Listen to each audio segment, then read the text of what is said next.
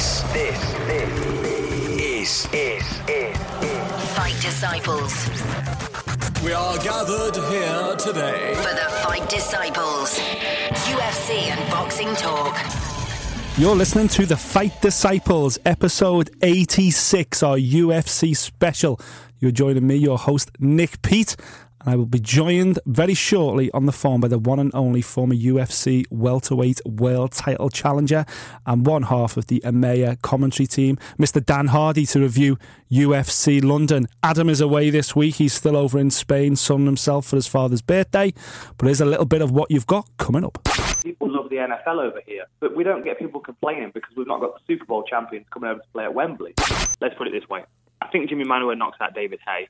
He looks at Michael Bisping and thinks to himself, this is a guy I can definitely beat. You're listening to the Fight Disciples podcast. So before we recap UFC London, Dan, tell me the big news. Obviously, you're up uh, my neck of the woods shortly as well for the for the big book launch, Part Reptile. How, how did the book come about in the first place? Um, well, Headline Publishing uh, spoke to me actually. The, the, editor Richard Roper came to me and uh, heard a couple of my podcasts and was interested in speaking to me about possibly putting something together. Um, and it was something I've thought about uh, a few times before. I've got a few books I've been working on, but something autobiographical made sense, but seemed a little intimidating to be honest. Mm-hmm. And uh, you know, they approached me about it. They offered me uh, some assistance with it, and pretty much it just kind of it just kind of went from there. I mean, it was, it's, it's been quite a quick thing. We uh, we started in April of last year, and uh, and the deadline was, was the end of December. So we've we've we've rattled through it pretty quick, but it's been it's been a difficult process, but a lot of fun. It's a, uh, obviously, you know, I've got myself a complimentary copy from the publishers, which you gleefully signed to me last week. Thank you very much, sir. But I, have tore through it already because you've you've you've got so much in there. It's definitely one of the you know the, the MMA books out in the market that people should look out for. No disrespect to Paige VanZant, I'm sure her biography will be brilliant. But you know she's been been alive like five minutes. I think I've got underwear older than Paige VanZant, so at least you, at least you've took an actual journey right through, you know, on your path. But the book kind of you know, you've left the door open there as well before we before we jump back to commentary duties and what you're up to right now. But you know, is the door fully closed on your career? Are we going to see you come back for this one last fight? No, I, I think there's a, I think there's one or two in my future. Um, I've done the testing now, so I've got the clearance, and I, now I need to speak, to USADA and do all the, the, the drug testing. I've got to get into the testing pool, which I think because I've never retired is four months. Yeah. So that's the next stage, and then after that, it's, it's it's about looking at opponents and dates and trying to figure out something that suits. Wow, do you think it could be this year, Dan, or? If it is, it's going to be November, December. It will yeah. be the later part of the year. Um, I mean, I'm, I'm definitely open to it, but it, it, it, all depends really on my schedule for commentary and work and stuff because I need to I need to be able to fit a, a decent training camp in, um, and you know make sure I'm ready prepared for it. So I'm I'm in no no major rush, but you know now the wheels have started turning, it's uh, it's starting to gather speed without my uh, without my pushing, to be honest. Yeah, super exciting. Do you will that camp be in the US? Will you do it in Nottingham, an old school style camp with, with Jimmy and everybody else, or will you go over and work with the likes of Ricky Lundell and people that you've kind of focused on towards the, you know, what was the later end of your career? Uh, I think a bit of both. Um, I, I, do want to stay in, in the UK and work with my teammates here, and you know, get that old roughhouse vibe going again. Yeah. Um, but there, there, are a lot of gyms I'd like to travel around to, and just kind of check out. You know, I've been, I've been invited by some of the best coaches in the world to, to some of their gyms, so um, I, I, want to take them up on, on their offers and, and you know travel around and get my ass kicked for a little while and Brilliant. you know remind myself of what it's like to be to be in training camp to be under pressure. Um, but yeah, I, I, think ultimately I'd like to close my camp in Vegas with my old uh, my old guys, um, Ricky Lundell and Jimmy Gifford around mm. me. That'd be that'd be ideal for me. And surely that's a that's a UFC on the fly waiting to happen, isn't it? That's a that's a TV show. That's a series. Well, maybe, maybe. You know, there's. Uh, I think what would be interesting is, you know, obviously because I've been working as an analyst as well, I can. I'm looking forward to analysing my fight. That's that's possibly as exciting as actually fighting. Uh, you know, actually getting in there and fighting would be to pull it apart and analyse it because I can't think of anyone that's done that before. No, has been you know given a real in-depth analysis of their fight and how they see it going from a from a very objective perspective, which would be a good challenge for me. Yeah, most um, definitely. So yeah, I, I, don't know. I mean, you know, there seems to be a lot a lot of interest around uh, around it and around me fighting again. And if I can uh, if I can give some some coverage to the fans to kind of give them an insight into that journey, then I, I definitely will. And and you know, I've, I've heard suggestions it'll be down at lightweight as well. I think so. Yeah, I think so. I'm a lot Wow. lighter than I was when I was competing at welterweight, um, and, and I think that. I mean, ideally, I'd have a I'd have a weight class in between. I'd, I'd go for the 161 weight class because I think it's only a matter of time before we get it. Hundred percent. Um, Yeah.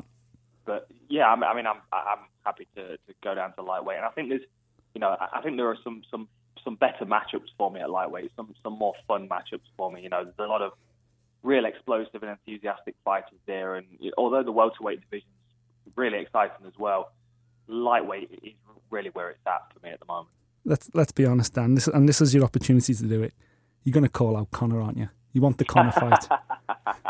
with, with the amount of money, with the amount of money that you could make fighting Conor McGregor, I think anybody would take that fight, whether you fought it fought before or not. Yeah, just a bit. Just a bit. Brilliant. Well, let's listen. We, we wait with bated breath for that big announcement, Dan, and uh, I can't wait. Wh- Wherever that fight is on the planet, I am 100% going to be cage side for that one. Thank you, mate. I appreciate that. The uh, let, let's get back to let's get back to the now and then and uh, what's happening or what's just happened. We're in the still in the fallout and the aftermath of. Funny, isn't it? You know, this year we've had two big pay per view events so far with the UFC, and you know, in, in ways they failed to kind of just live up to it. The first event wasn't the greatest fight card, and then the second event, the main event, you know, the co-main event fell off the 48 hours before. Then the the main event itself, the welterweight title fight, didn't really live up to expectation. Then we do a fight night card in Brazil, which is outstanding, and we do a fight night card in London, which even though was affected by a couple of late pullouts, was an outstanding card. And I loved every minute of it. It, it was, you know, I think we were. I think a part of it as well is the fact that you know some of the fans were saying that they weren't happy with the card and that they wanted more from it. And I mean, you know, as a fighter on the card, I I would be annoyed about that. I'd be annoyed because I've put in so much work and time and effort, and you know, you get to the UFC, you expect to, to be appreciated and respected by the fans, and then you know they're not happy. So I, I would have something to prove as well. And I think a lot of the fighters on the night fought like they they had they had something to prove. They they had uh, you know a bit of a chip on their shoulder, and uh, you know they wanted to show the fans that they were the ones to watch. Is this because you think the fans, you know, do they want to? What do they want? Do they want to see Lyoto Machida, you know, a washed-up version of Lyoto Machida against some young guy, or do they want to see? You know, I, I don't. It, it, I struggle to get my head around it sometimes because you look at this card, you know, and I was ta- I was talking about it when we, you know, prior to the event on uh, last Saturday, the prelim card especially. All them fights on the prelim card, pretty much all them fights on the prelim card. If you lose that fight, there's a chance the UFC are going to cut you.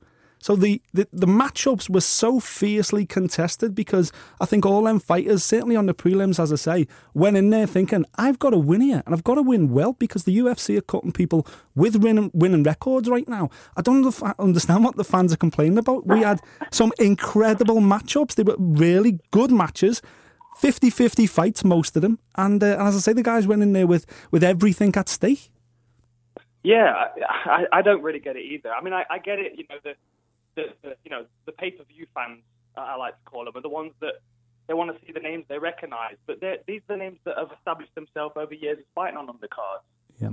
And what they don't seem to get is that the guys that we're watching now on the undercards are the ones that are going to be the main events and the, and the champions in the future.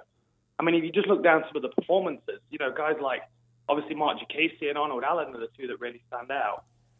You, you've got to think to yourself, well, these are the future of the sport. You know, if, if you if you're catching them now when they're fighting, you, you're really lucky because at, at some point in the future, you might not be able to get to one of those pay-per-view events. We we might not see them on British soil soon because they're so popular, and you know, we need to get them over to North America because ultimately we can't forget that this is a North American sport. You know, as much as we, we see mixed martial arts as an international community, that the sport is driven by by the UFC, which is a North American company, and the majority of the pay per view um, demographic is in the US as well. So that that's you know that that's the, that's the dynamic of the sport, whether we like it or not. I mean, people love the NFL over here, but we don't we don't get people complaining because we've not got the Super Bowl champions coming over to play at Wembley. Yeah. You know what I mean? It's like you know, like we had Jimi Manuwa, who was the ranked number fourth in the world, main event, fighting fighting a guy ranked number six.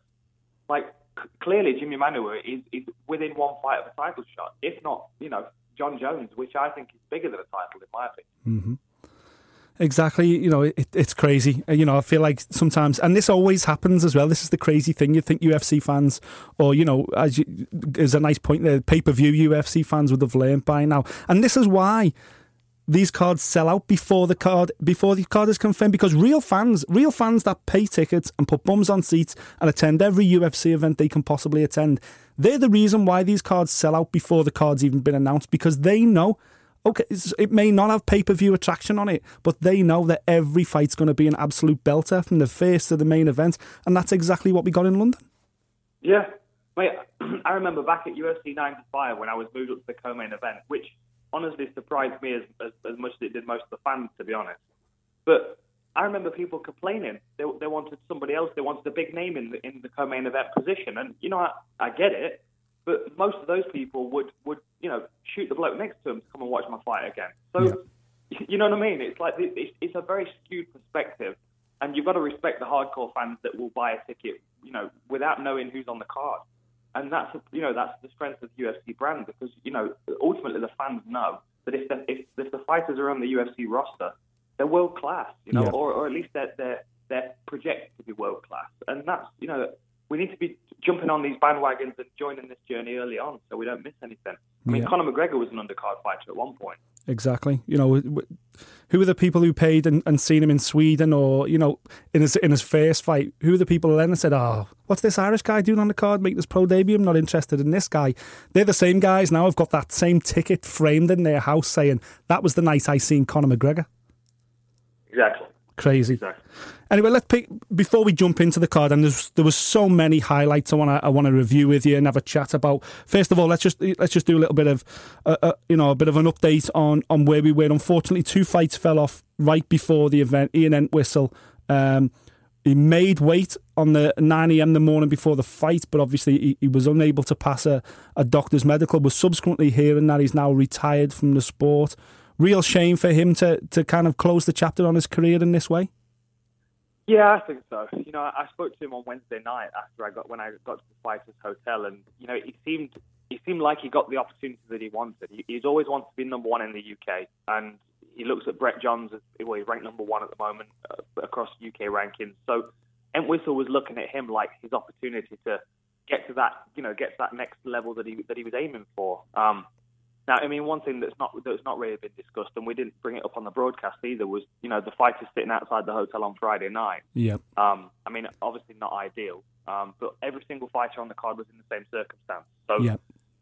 it's you know you, you, we can't uh, you know we can't um, we can't use that as an excuse, but this this certainly is something to be considered. I mean, it was cold out there, and there were a lot of guys sitting around in shorts and stuff. So, I mean, we don't know the details of it, but I think Ian knows that after what happened uh, in his last fight, and then obviously with this one as well, I, I, I think uh, I think retirement is, probably the only option other than stepping onto a different show because the UFC, uh, you know, obviously as you said, you know, they're making roster cuts right, left, right, and centre, and if you don't show up and fight, you can't be relied upon. So the yeah. UFC just won't keep you around. Completely. Uh, similar situation, but you know, hopefully there's much more for him much for him for him in the future. But Tom Breese, the Tom Breese was a really worrying one because obviously you, you, yourself and John announced on the broadcast just before the first fight that the doctor had not passed Tom Bri- Tom Breese to fight, uh, and, and on the night on, on Saturday night there was very little information that came out of the UFC media office. Tom was, you know, I tried Tom's mobile, his mobile wasn't answering. There was a little bit of concern what was going on, and then subsequently we've heard now there was a statement put out by Graham Boylan, uh, Tom's manager and, and this is what worried me. He said in the statement, he said Tom's heart rate was very high, and the pre-event build-up raised it to levels which he, uh, which left him, sorry, questioning if he was ready to compete tonight. Now that did concern me because that sounds like it was Tom that pulled himself out of the fight rather than the doctor. Do you know any more, Dan, or, or, or have you heard anything? Uh, I haven't heard anything else. Um, all I saw was what, what was going on backstage. There were a lot of conversations, um, you know, uh, Tom had his team around him. He was chatting to some of the UFC executives as well. I know he spoke to a couple of the fighters that were on the card. Um, I don't know exactly what happened, um, and I, I, was disappointed to see Tom pulled off the card because honestly, of all the fighters on the card, he was one of that one that I am I am most excited about watching yeah. develop because I mean, really, it's not going to take long before he's top ten middleweight in the world. You know, mm-hmm. he's got the he's got the build, he's got the skills, um, he's certainly got the the student mindset to, to continue to learn throughout his career. Um, So I don't really know what happened. I mean, I, I Yeah, concerning right. If he's if he's concerned with his own heart rate. They're saying he had a high heart rate and it just got too high from the sound thing towards the fight. That's is that a mental thing? Is it? I I don't know. I mean, it could be. It could be. We know we've got to bear in mind he has taken some time out, Mm-hmm. um, and you know he, he took some time out after that after the loss to Sean Strickland, was it? That's right. You know, yeah. it was it was the, it was the first loss of his career, and I think that you know things have been rolling on fairly steadily at that you know up to that point. and I think he may have been a little delusioned by that that uh, fight because it wasn't what he expected. Sean Strickland can be a real spoiler, as technical as he is. He can he can have some fights that can be you know real spoilers, um, and then obviously Bamgbose is a an unpredictable fighter. He hits very hard, um, and you know Tom coming back after a layoff and fighting in London and th- there was always it always concerns me when you've got a young kid like Tom who's got a lot of potential and people recognise that potential early because that can be that can turn into pressure. yeah. And you know this this is when you see this is when you see fighters that you know on what they're made of because that pressure either makes a fighter like McGregor or even you know Makwan Amirkhani. You know he's, he's another person that comes to mind that just deals with the pressure very well.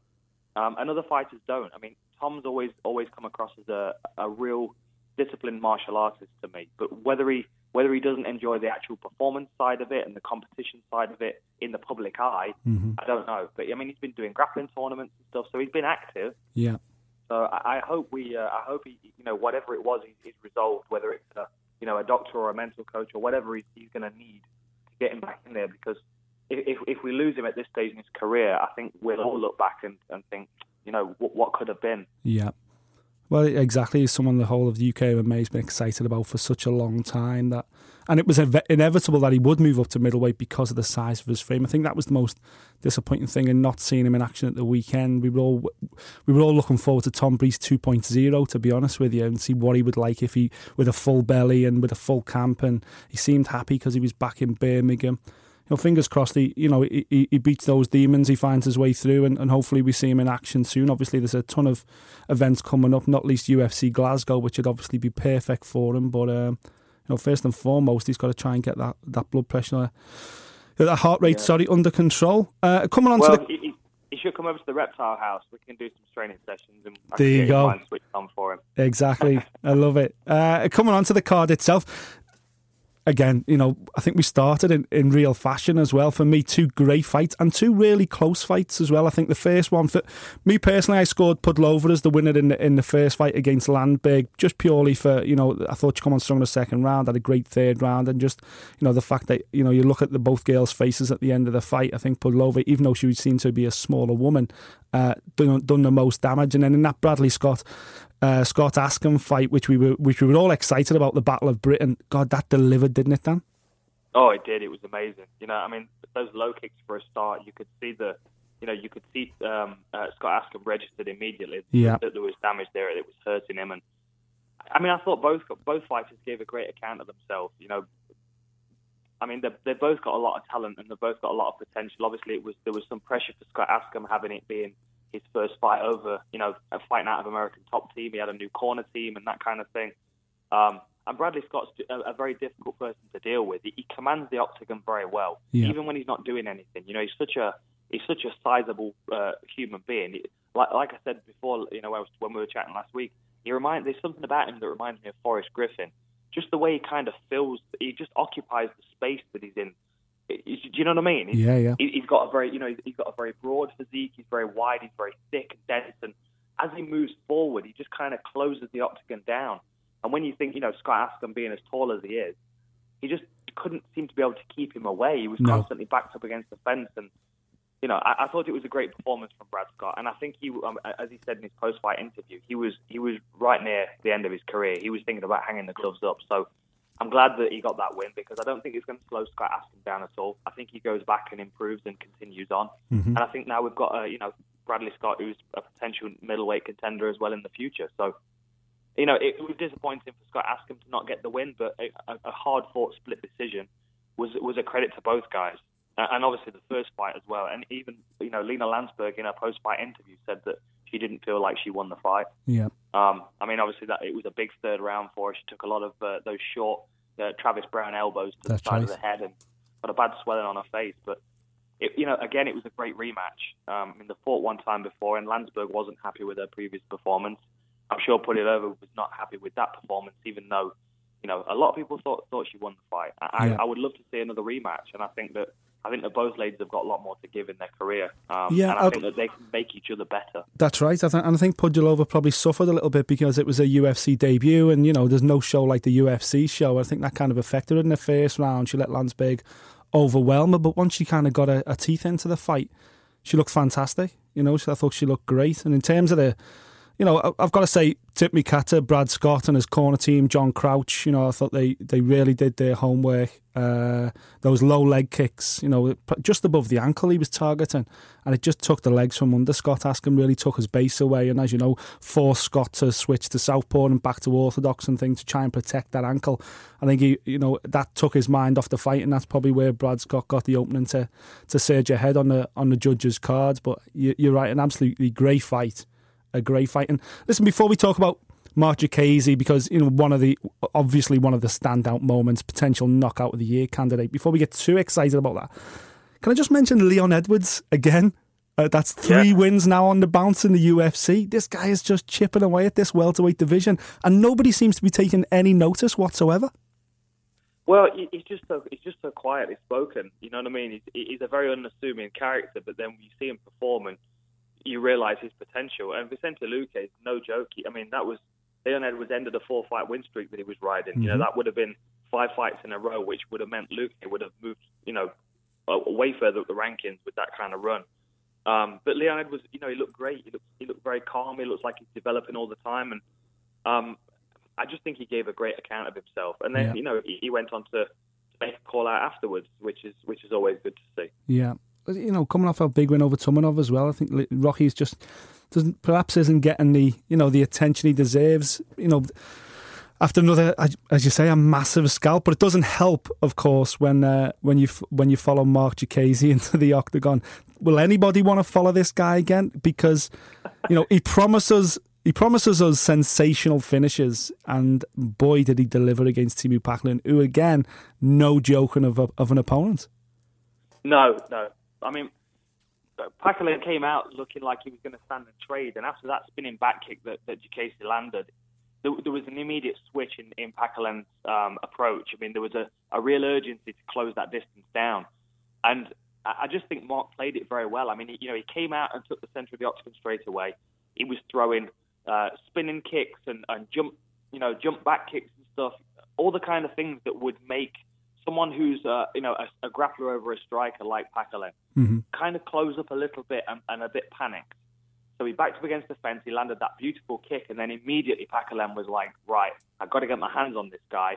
And then he started to chase and he started to reach a little bit. Yeah. And and again, fair play to Diakiese. He didn't take the first opportunity. If you watch the fight back, the first opportunity when he spots the, the opening, he sees it and then he backs up and he gives space, which then causes Packalén to keep moving forward, and he just walked straight onto that right hand. And I mean, you know, and Diakiese knew when he was throwing it that it, that it was going to finish the fight because he hit it and was already moving away. Yeah. It, it was, I mean, pinpoint accurate. Shows you how powerful he is as well. And then, you know, to, to, to send someone stiff before they hit the canvas is always such a dramatic finish, in my opinion, because that shows you how accurate the strike was. Yeah, it was, you know, it, that old mannequin finish where he just literally, Packalén's lights were switched out. I just, it, it, it brought back shades of uh, Edson Barbosa's knockout over Terry Etim to me as well. Yeah. It just, it was exactly the same type of finish. As soon as the strike landed, he was out cold and his body just kind of went down like a like an old oak tree.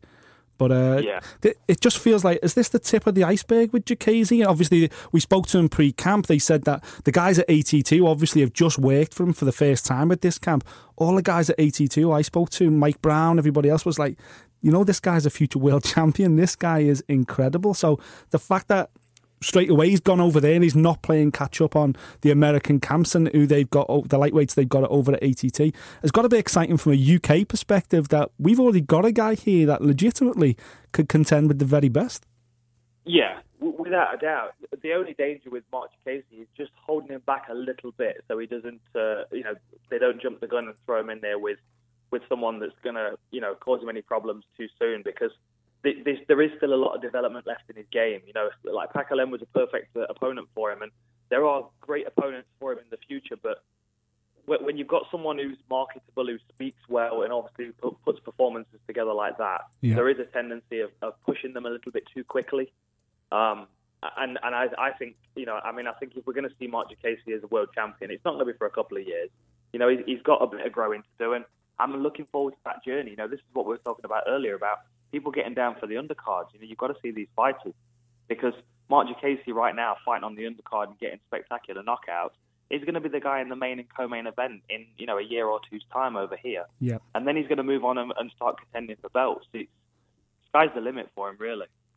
so exciting to see this journey in its in its fledgling stages. It has got already. It's got hints because I got a message off a off a pal of mine and said, "Mark my words, by the end of next year, Diakiese, Conor McGregor at Wembley Stadium."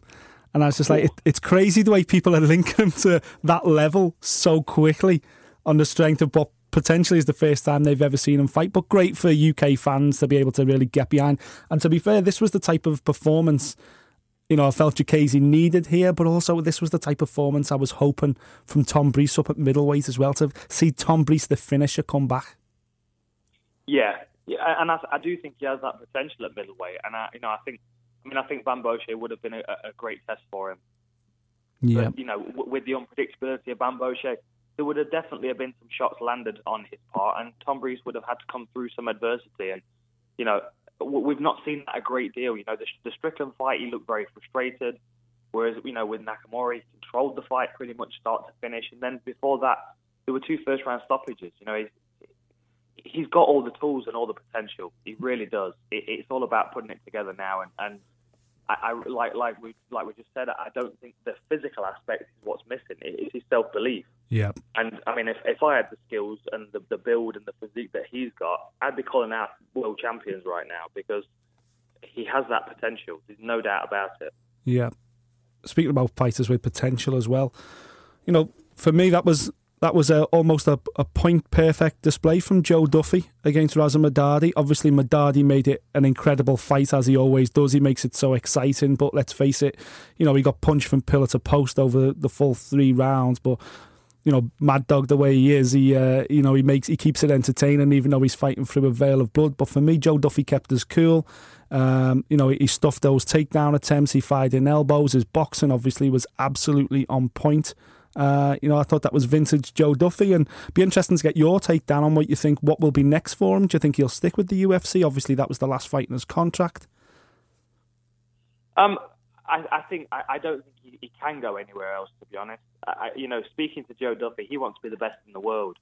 Um, and I've said this before. You know, if you want to be the best in the world, you've got to fight for the UFC. If you want to be the best in another organization, or you want to make a bit of cash quickly, then yeah, you know, I mean, there are other places out there that you could potentially look. But if you're interested in being the world champion, the, the best fighter in, on, on the planet in your weight class, you've got to be on the UFC roster because that's where the best are. Yeah, And Joe Duffy, more than anything, will will focus on on being the best and being the champion over filling his bank account. So, I, I'm obviously, you know, it was a risk that he took uh, to fight out his contract, but now that puts him in a strong position to renegotiate. And what with that win over Conor McGregor, I mean, he is a bit of a golden ticket. Yeah. You know, I mean, you know, there is, there is definitely a, a rematch in the future. That that's a fight that Conor would take, I think, because you know, I'm sure he wants to get that, that win back on his record. And as you said, it was just such a it was such a complete performance. You know, he got taken down early, but then was able to reverse it. And as soon as he got the reversal and he was back on top, the whole of the rest of the fight was his. yeah, And a credit to Reza, he, he is one of the toughest guys I know, and I love watching him fight because you always know what you're going to get. He's always going to going to take a risk, and he's always going to, you know, basically put his face on the line to, to, to try and damage yours. yeah, But um, you know what I needed to see from Joe Duffy in, this fight was exactly what I got. If you look at the Poirier fight, he got drawn into a war a few times there, A- and that's how Poirier likes to fight. He likes to make it scrappy because he hits hard and he can smother you with good wrestling. And and I feel like the fight slipped away from Duffy because he engaged him too much. Whereas you know against Reza, who is more aggressive and more reckless and has really really strong wrestling in comparison to to, to Poirier. I thought he he was very measured, you know, and this is what I spoke to him about in the post fight interview. That he didn't feel that pressure to get the finish. Obviously, he wanted it, but if anything, I think it was better that we didn't get the finish because we saw him, you know, work to the final bell and to control the fight throughout. Because when he gets up against these tougher opponents, you, you can't get drawn into those wars because the, you know the, the margin for error is so much smaller. So we need to see him fight disciplined and fight smart because we know he can finish. We've seen that already. Yeah. We now we need to see him work through to a decision and, and to be to be a complete athlete, which is exactly what he showed against Reza. Yeah, definitely. We we see often with these EMEA cards that the guys, you know, similar names pop up on on, the, on later cards, and they seem to be like if you if you fight in London, then you're necessarily going to be on the card in Sweden and whatever else is. Will there be some, you know? From from a UK perspective and a UK and Ireland perspective, I don't necessarily want to see it next. But will there be a little bit of pressure now to see potentially Joe Duffy go in against Marc Diakiese? Do you think? Do you think that could be a matchup that gets talked about? Um, I, I don't. Do you think Joe's a little bit ahead of, of Mark at the moment? I, I think so. You know, I, I think that um, I think that win over McGregor, even though it was in Cage Warriors a few years ago, I think that puts Joe Duffy in a position where he can always look up the rankings. He's never going to have to look back into the rankings and think, who am I going to have to slow down? Who am I going to have to take on and try and defend my position? Because, you know, I mean, that, that, that win on his record over McGregor is probably the most valuable thing that he's got on his record right Yeah. now. And, and he can draw on that. He can constantly keep climbing up the rankings. And there are some awesome fights. I mean, you know, imagine him fighting someone like Edson Barboza down the line. Of course. You know, what, what a beautiful fight that would be. Or even someone like, you know, like like Cowboy if he decides to step down to lightweight, or Gleason Tibau. You know, Yeah. someone that's someone that's that's world world class that has been in there with some of the best and, and has shown their durability. Like a Gilbert Melendez or something, that could be a great fight for him as well. Yeah, exactly. I mean, I mean, Gilbert Melendez would be a fun fight for anybody because you know he's going to stand and box. Yeah. And uh, and I mean, Joe Duffy, for, for my money, has probably got the best hands in the division. Yeah. And I know McGregor wouldn't want to hear that, but the, the, the hand speed as well as the accuracy and his ability to com- to put combinations together to break people down is, I mean, it's a thing of beauty. He's a very, very talented fighter, and I said it on the broadcast as well. You know, for young up and coming martial artists that want to learn how to fight like a mixed martial artist, watch that fight. Watch that, that Joe Duffy's last fight because I mean, you, you'll be hard pressed to find the, find errors in his approach.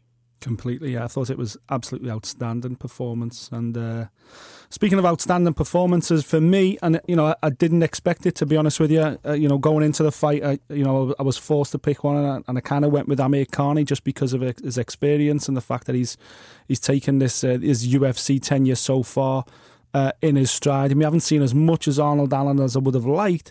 But tell you what, I thought Arnold Allen was sensational in London, and more so, I thought Firas Zahabi absolutely nailed the game plan because not only did they beat Amirkhani, but they beat him at his own game as well, Dan. Yes, yeah.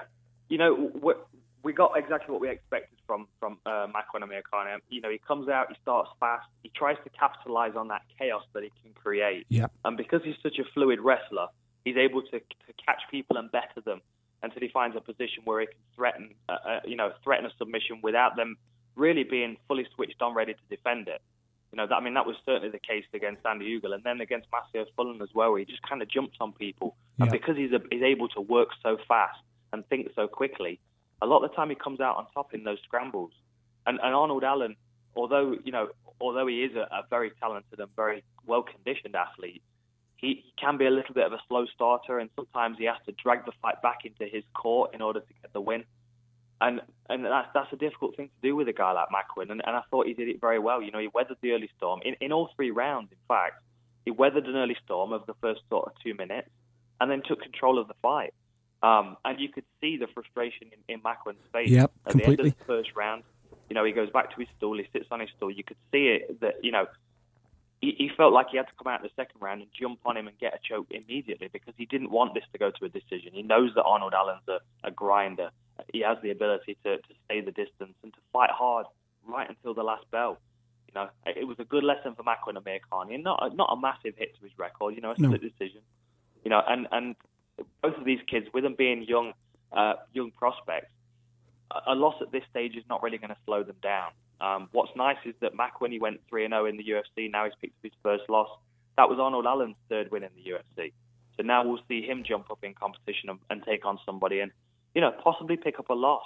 But it doesn't matter. It's a part of the journey of these kids. And, and that's why I, that's why I, I love this sport because you don't get to the get to a world title with you know and have a perfect record. I mean, if Khabib manages to get the belt off Conor without getting a loss on his record, then that would be very, very surprising because there are so many ways to lose in mixed martial arts, and it, it, I don't think there's any shame to it. You know, it, the shame is if you don't learn from those losses and, and be better in the next outing.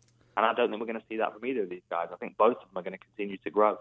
Yeah, completely. Um, I think the the few, I'm, I'm exactly right. Dan. I think the future is very bright for both of them. I was, um, I say, I, it just stood out to me, Arnold Allen, at the weekend because I've heard so much about him in the past. Obviously, it was from the UK MMA scene when he was fighting up in the northeast at the late, taking last minute fights, and people, you know, were whispering in my ear that he was eh, that he was going to be this and going to be that. And then when I actually met him for the first time, I thought he looks like a an extra from Harry Potter. He's just like some small, quite slender, unassuming, you know, quiet you know, uh, a nice character was Amirkhani. He, you know, he, he typifies a prize fighter. Really carries himself, got a lot of swag about him. Arnold Allen kind of takes it all on the chin. But boy, did he did he hang with him in the grappling department. He showed that he's got real man strength. Arnold Allen to, to live with Amirkhani on the ground certainly. And uh, I'm super excited now to see what's next for Arnold Allen. I'm, I'm excited to see what Sean Shelby, the matchmaker, puts in front of him because uh, hopefully he's going to get out again sooner. We don't want him out for another year like he was last time. We want to try and see, keep him nice and busy. If not Sweden, maybe Glasgow. And it'll be super exciting to see where he ends up by the end of the year. As you say, a loss wouldn't wouldn't do him any harm. So let's just test him now and, and bring him forward. Yeah, yeah, definitely. I'd love to see him against someone that can, that can create some scrambles. You know, someone that can uh, cause a little bit of chaos in there and uh, and push him. Yeah. Uh, you know, I mean, uh, you know, uh, someone someone like a Darren Elkins would be a lot of fun. Yeah. Completely, yeah. completely. Uh, moving on, then we're just coming up to the towards the end of the card now. Obviously, uh, before we we talk forward to about Brad and the romance of it all, uh, once again, I just want to say, you know, hats off to Marlon Vera. The guy takes the fight at last minute. He keeps Brad on the card. Otherwise, Brad, you know, they, they were struggling to get an opponent for him. Marlon, Marlon Vera stepped up. He kept Brad's farewell performance in London on, which was you know we, we're forever thankful for. And he took his opportunity. You know, he, he he took for me took a bit of a beating for two rounds. He, he was probably two rounds down heading into the third round, but then when opportunity came, you know, he, he struck and he took that victory and uh, you know upwards and onwards. And you could see when he was speaking to you in the octagon afterwards, Dan, how emotional it was for Marlon to, to beat someone like Brad, clearly someone that he's looked up to, and he knew he knew he'd spoilt the party, and I think that got to him emotionally as well. I think he was a bit choked up because he thought, "I'm the villain here now. I've I've kind of ruined the big swan song of Brad Pickett." Yeah, a little bit. You know, I have to respect him for taking the, you know, taking the challenge on. He must have known what he was walking into, with it being you know, Brad's retirement fight in London, you know, and we all know who Brad is and we've all followed his career and we all have so much respect for him. And, you know, I, am sure even I'm sure even Marlon Vera would have been pulling for him had he not been fighting him. Um, but it showed a calmness of mind and it showed a maturity and it also showed a great corner team as well. Yeah. You know, there, there was some, you know, right at the end of the third, at the end of the second round, Vera went back to his corner and Colin Oyama said, "You're fighting one guy. You're not fighting everybody in this arena. Mm-hmm. Go and do your job." And it was just something that switched in his mind. And I mean, as people know, and you know, people that know anything about Marlon Vera, they know that he's fighting for something very close to his heart. Yeah. Um, and that is that is clearly a very powerful driving factor, driving force behind him, which is gonna it's gonna push him on. You know, it, especially now at, at Team Oyama uh, with, with uh, you know with guys like Ian McCall and people like that, that that can kind of pass on their experience and their veteran knowledge to him. Um, really, you know, really good performance for him. Disappointing for Brad, yeah. but at the same time, Brad wouldn't have wanted someone that was going to come and lay down for him. No, you know, if anything, if Brad had have walked away with that win, he may have questioned whether Marlon Vera was giving it all he got. Whereas at least he knows, you know, he won the first two rounds because he beat him the first two rounds. He was in a fight, and he lost. You know, he, he lost with what a minute left to go in the in the fight. Yeah, exactly. I, it just doesn't. It doesn't change anything for me. You know, people love Brad because he's Brad. Yeah, he could, exactly. He could fight another ten times and lose every single one of them, and people will still love him. He's just one of those guys. You know, we we live vicariously through him, and he's he's, he's kind enough to share his journey with us. Well, that's exactly it. And I think you hit the nail right on the head there. I thought he he wins the first two rounds. He, you know, any other fighter, any other corner team, any other occasion, you potentially go right. You're two rounds up now. Just do what you do. What you can do. Let's you know do what you did against Neil Seery, if you like. Have a bit of an exchange, then get close, close the distance, double leg, put him on his back, grind around, out, run the clock down. You know, let's just get this win in the bag now. But typical Brad Pick, and he could have done that. You know, potentially could have taken Marlon Vera down. He could have stifled him. He could have held him down. You know, ground him on. The, you know, and, and just finished that third round and seen it out. But typical Brad you know, he's swinging to the end, 70 seconds last on the clock, left on the clock, and he's still looking for that big one punch finish. He's still looking for that big knockout. Do you think in hindsight he'll look back and kind of regret that he didn't approach that last round a little bit more, you know, professionally is the wrong word, but a bit, a bit, a bit more safely?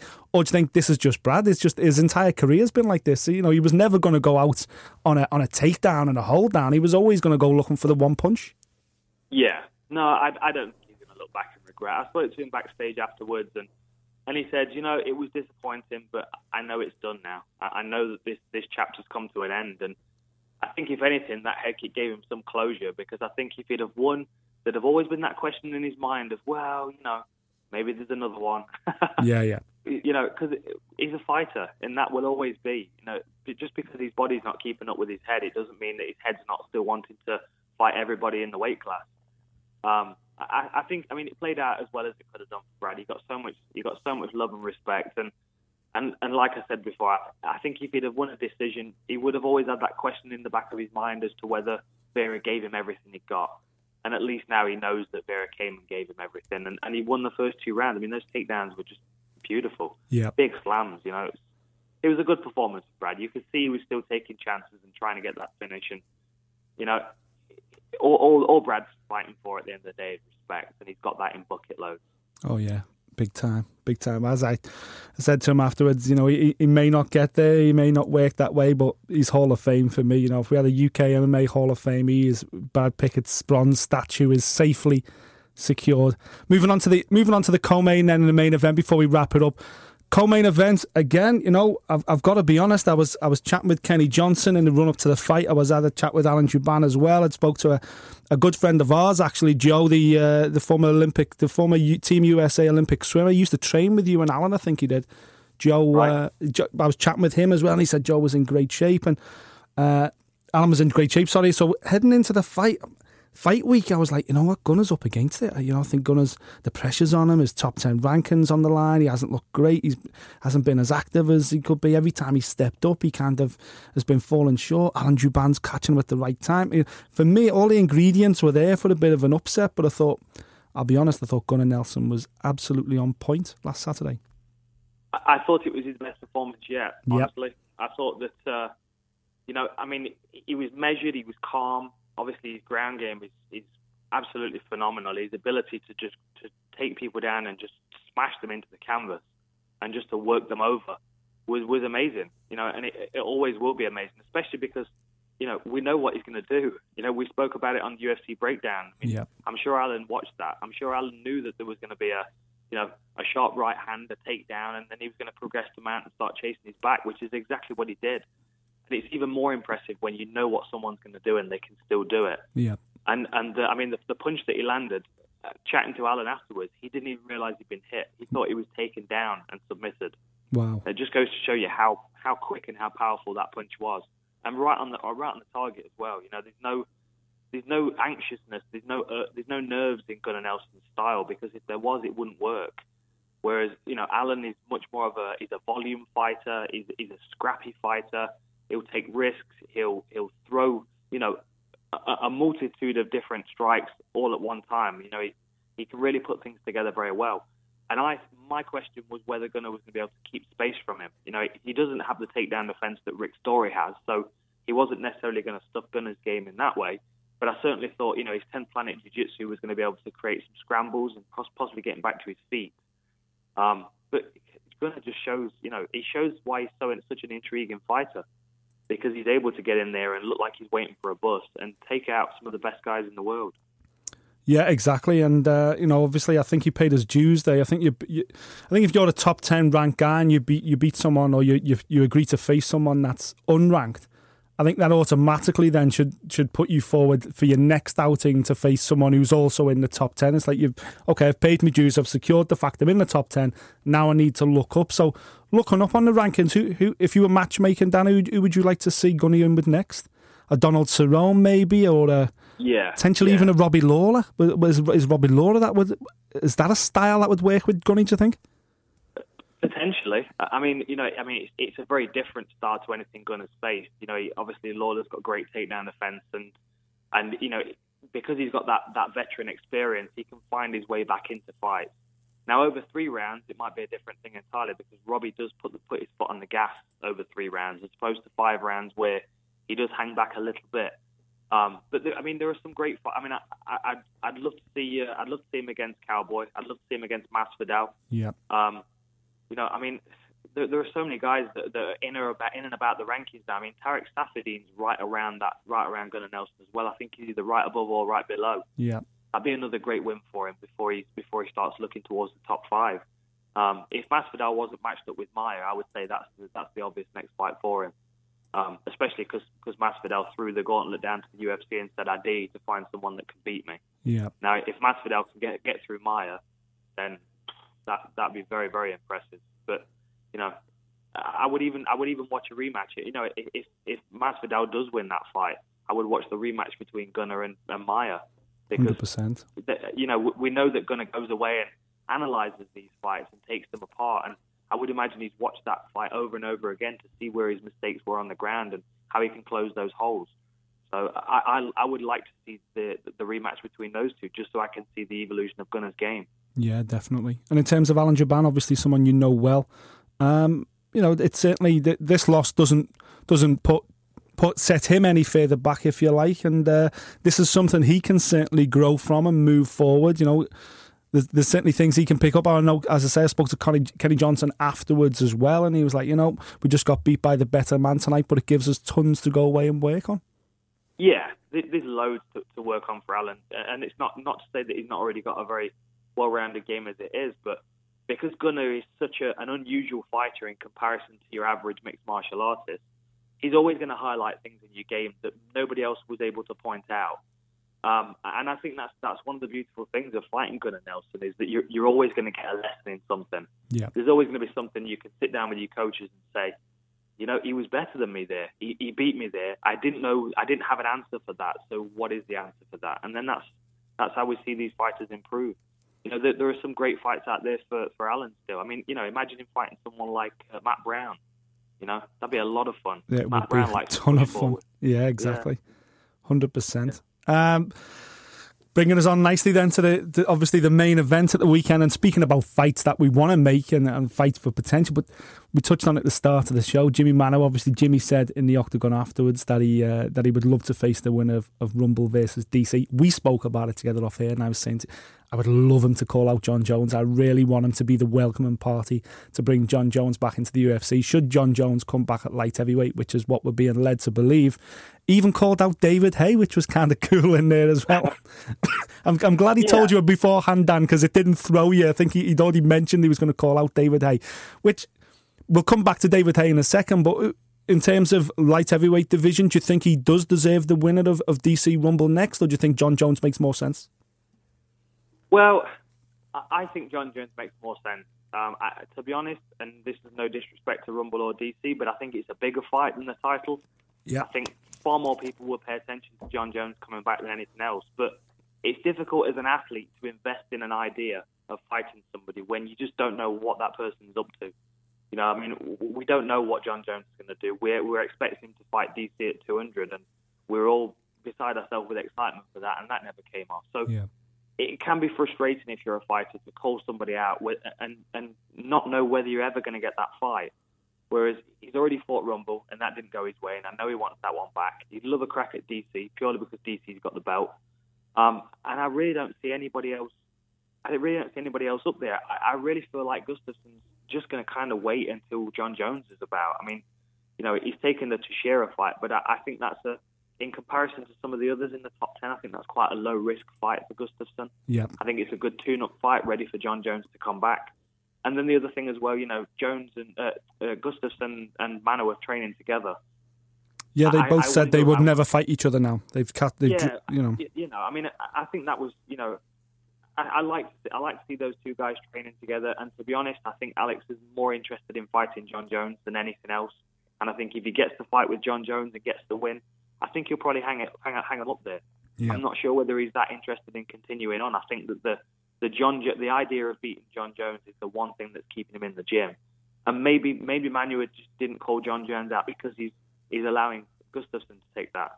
So I, I don't know. I mean, you know, I'd certainly like to see him fight the winner of uh, the, the winner of the title fight. Um, yeah, I, I just, I mean, if, if I was being selfish for, for for Jimi's perspective, I would call out John Jones nine times out of ten because it's the it's the biggest fight in the sport right now, aside from Conor McGregor.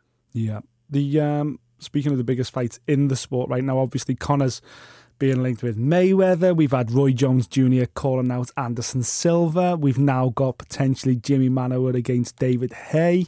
That's three fights on this hybrid boxing versus UFC card. Danny, th- you sure you don't want to throw your hat in the ring and I don't know, call out uh, call out James DeGale or something like that? Yeah, I tell you what, I'll, I'll take on Golovkin and Lom- Lomachenko together, shall I? Strange. Yeah, I, I like it. It shows it shows the enthusiasm of these MMA fighters to, to, to have a fight with a boxer. I think you know one thing that we can't forget is that you know boxing's a very very strict um, focus on one aspect of mixed martial arts, and Yeah. these guys, particularly Mayweather, are, are, are close to mastering that art. And it's, it's a very different thing to, to box and to fight. And I would always pick the mixed martial artist in a fight nine, you know, any day of the week. Of course. But in a boxing match, I, I think, you know, well, let's put it this way: I think Jimi Manuwa knocks out David Haye. Yeah. But I think that uh, I think that even Roy Jones at his advanced stage could be a little bit too slick for Anderson, and I think that Mayweather just wouldn't take any risks. No. I mean, he, he wouldn't even risk stepping in there with Pacquiao for five years until he felt like he was beatable. So, you know, I, I just, as much as I would like to see the fight, I, I really don't see them happening. Um, but you know, if they do, hey, why why not? Uh, you know, why, why not? wh- When we've already had Antonio Inoki, uh, uh, Muhammad Ali back in the day, so there- Exactly. there is a, you know, there is a precedent for it, but. I don't know. The sport's very different now, uh, and I mean, don't get me wrong. I would love to watch those fights, but there are big fights in mixed martial arts for all of those fighters. Hundred percent. Before I let you go, Dan, just a couple of newsy bits. First of all, Ryan Bader jumping over to Bellator. Were you surprised? Um, not really, not really. I think it's a, I think it's a smart move for him. You know, there's no way he's going to go up to up to heavyweight or, or get down to middleweight. No. And I think he looks at the division now, and I think he feels that, like I was saying earlier, you know, he's gone as far as he can in the UFC now. Yeah. I think that there are two reasons you step out of the UFC. One is because you want to be a champion and you know you're not going to get a UFC belt, and the other is because you can make a, a ton of money fighting easier opponents. Yeah. And you know, no disrespect to him, but I think for for as a career move, to you know, to make a bit of cash and look after his family and all that, I think it's a smart move. He could stick around in the UFC, but he's always going to hit that brick wall when he gets to the top five. Yeah. You know, even when the top five now have changed and, and we've got a new top five, Ryan Bader's not not quite going to be able to crack that top five, in my opinion. And I think you know he looks at you know guys like Manuwa and Rumble and DC and thinks to himself, they're, they're just they're not winnable fights for me. I could either take you know less money and fight these guys, or make a bit more cash fighting guys that are easier to beat because I've got a name from the Ultimate Fighter. And it's disappointing to lose him. I, I was disappointed when Phil Davis jumped ship as well because Yeah. I still feel like he had a lot more potential to show, and, and he just didn't reach it in the UFC. But I, I can't knock it. it. It's different when a guy is, you know, a top contender in a division and looks like he has the potential to be a, a UFC champion, and then decides to jump ship because that to me is is avoiding the best competition for the sake of a, a fight purse, and it's never been about that for me. No. Um, but then, you know, I, I can't judge everybody else based on based on my outlook and my perspective. And I think that for Ryan Bader, that's that's a smart decision to make at this point in his career. Yeah, good luck to him. Of course, he uh, he's more than likely going to jump straight into that fight with uh, with Phil Davis for the Bellator title as well. But good luck to Scott Coker and the team with that because I watched their first fight in Sweden and it was shite. Anyway, moving on. Uh, finally, one one last thing. I, I can't let you go without asking you about the uh, about the you know your your old nemesis, if you like, his big comeback. GSP is coming back to fight Michael Bisping at middleweight. You know, are we making this stuff up? What the hell's going on with IMG? This is crazy. But we're, bought in already. We, we, we can't wait to see it. The press conference went down. It was, you know, Bisping brought this new age press conference. You know, like Conor's brought in. You know, lots of swearing. Turned up late. Couldn't give a fuck about George. Couldn't care less about this. Couldn't get. Poor George is sitting there thinking, wait a minute, this is not the UFC I left behind. The UFC I left behind was very respectful and everyone was thankful. It was very the martial art. It was all about the martial arts. It, it, feels like George is now five years late for the prom in some ways. But do you think the fight? How do you see? How do you see the fight playing out, Dan? Well, the thing with George is, you know, he's been out for some time and he is a bit of an unknown commodity because we don't really know what he's been doing. I mean, I know he's worked through an injury, but for the most part, my impression is that he's been training hard. And I, I spoke to Firas, I spoke to a couple of other guys from the TriStar camp, and when I asked them about GSP, they had this real, real cheeky smile on their face, like you're going to see some improvements in his game. So, um, you know, the jury's out on GSP and where he's at right now. I don't think he would be taking the fight if he thought he was going to lose because you know he's you know his brand is so big he doesn't need to come back. He's, he's already done everything he needs to do within the sport to Yeah. be respected forever. Um, so he obviously looks at Michael Bisping and thinks to himself, "This is a guy I can definitely beat." And Yeah. I'm sure his confidence, you know, his confidence peaked after that press conference as well because seeing Michael come out and Michael was, you know, he obviously be having a good time in Vegas. He was a couple of pissed. Yeah, he was clearly Yeah. pissed. Yeah. Yeah, you know, I think GSP looks at him and thinks, well, you know, he's not taking me seriously, and that is a, a massive, massive benefit to me because uh, uh, GSP can't be underestimated. You know, he's, he's a fa- he was a fantastic champion. He's got great wrestling, and it, it's, his, it's, it's his athletic ability which really stands out above everybody else because he, he's able to make things work that most people can't. Yeah. Now, Michael Bisping, on the other hand, is a guy that makes things work because he works hard at them. You know, he, he pushes. He's got the highest work rate in the UFC, more octagon time than anybody else, and he's also the bigger man. Yeah. You know, six foot two to what was six foot one to what five ten. I think GSP is.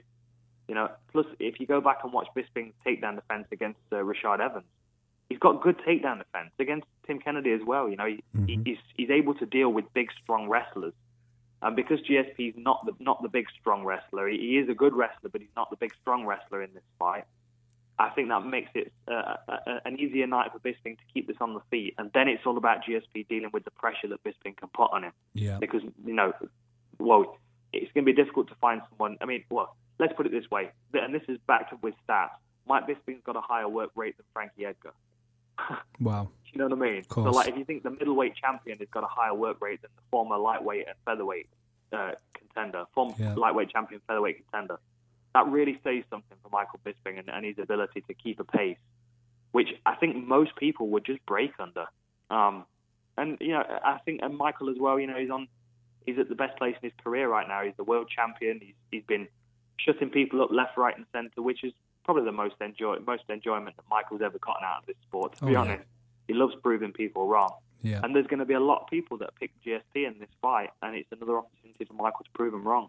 Do you think he's got you know naked pictures of Sean Shelby's family or something? Because he's been mat- go back 15 months ago. Michael Bisping couldn't have handpicked better opponents. He's literally had every dream come true, and GSP is just you know potentially could be the cherry on the cake. Well, you know, Bisping said it himself. He fought everybody. It was not a fight that Bisping turned down. You know, he's had some of the toughest fights in, in the UFC, and he's he's always taken them. He's never never shied away from a from a challenge. So you know, he's got the belt now. Yeah, exactly. Obviously, I would love to see him fight Romero. I think that's a hell of a fight for him. It's uh, going to be very difficult to Yeah. to, to stop that guy. Um, but you can't deny GSP is the fight that everyone wants to see purely because it's GSP.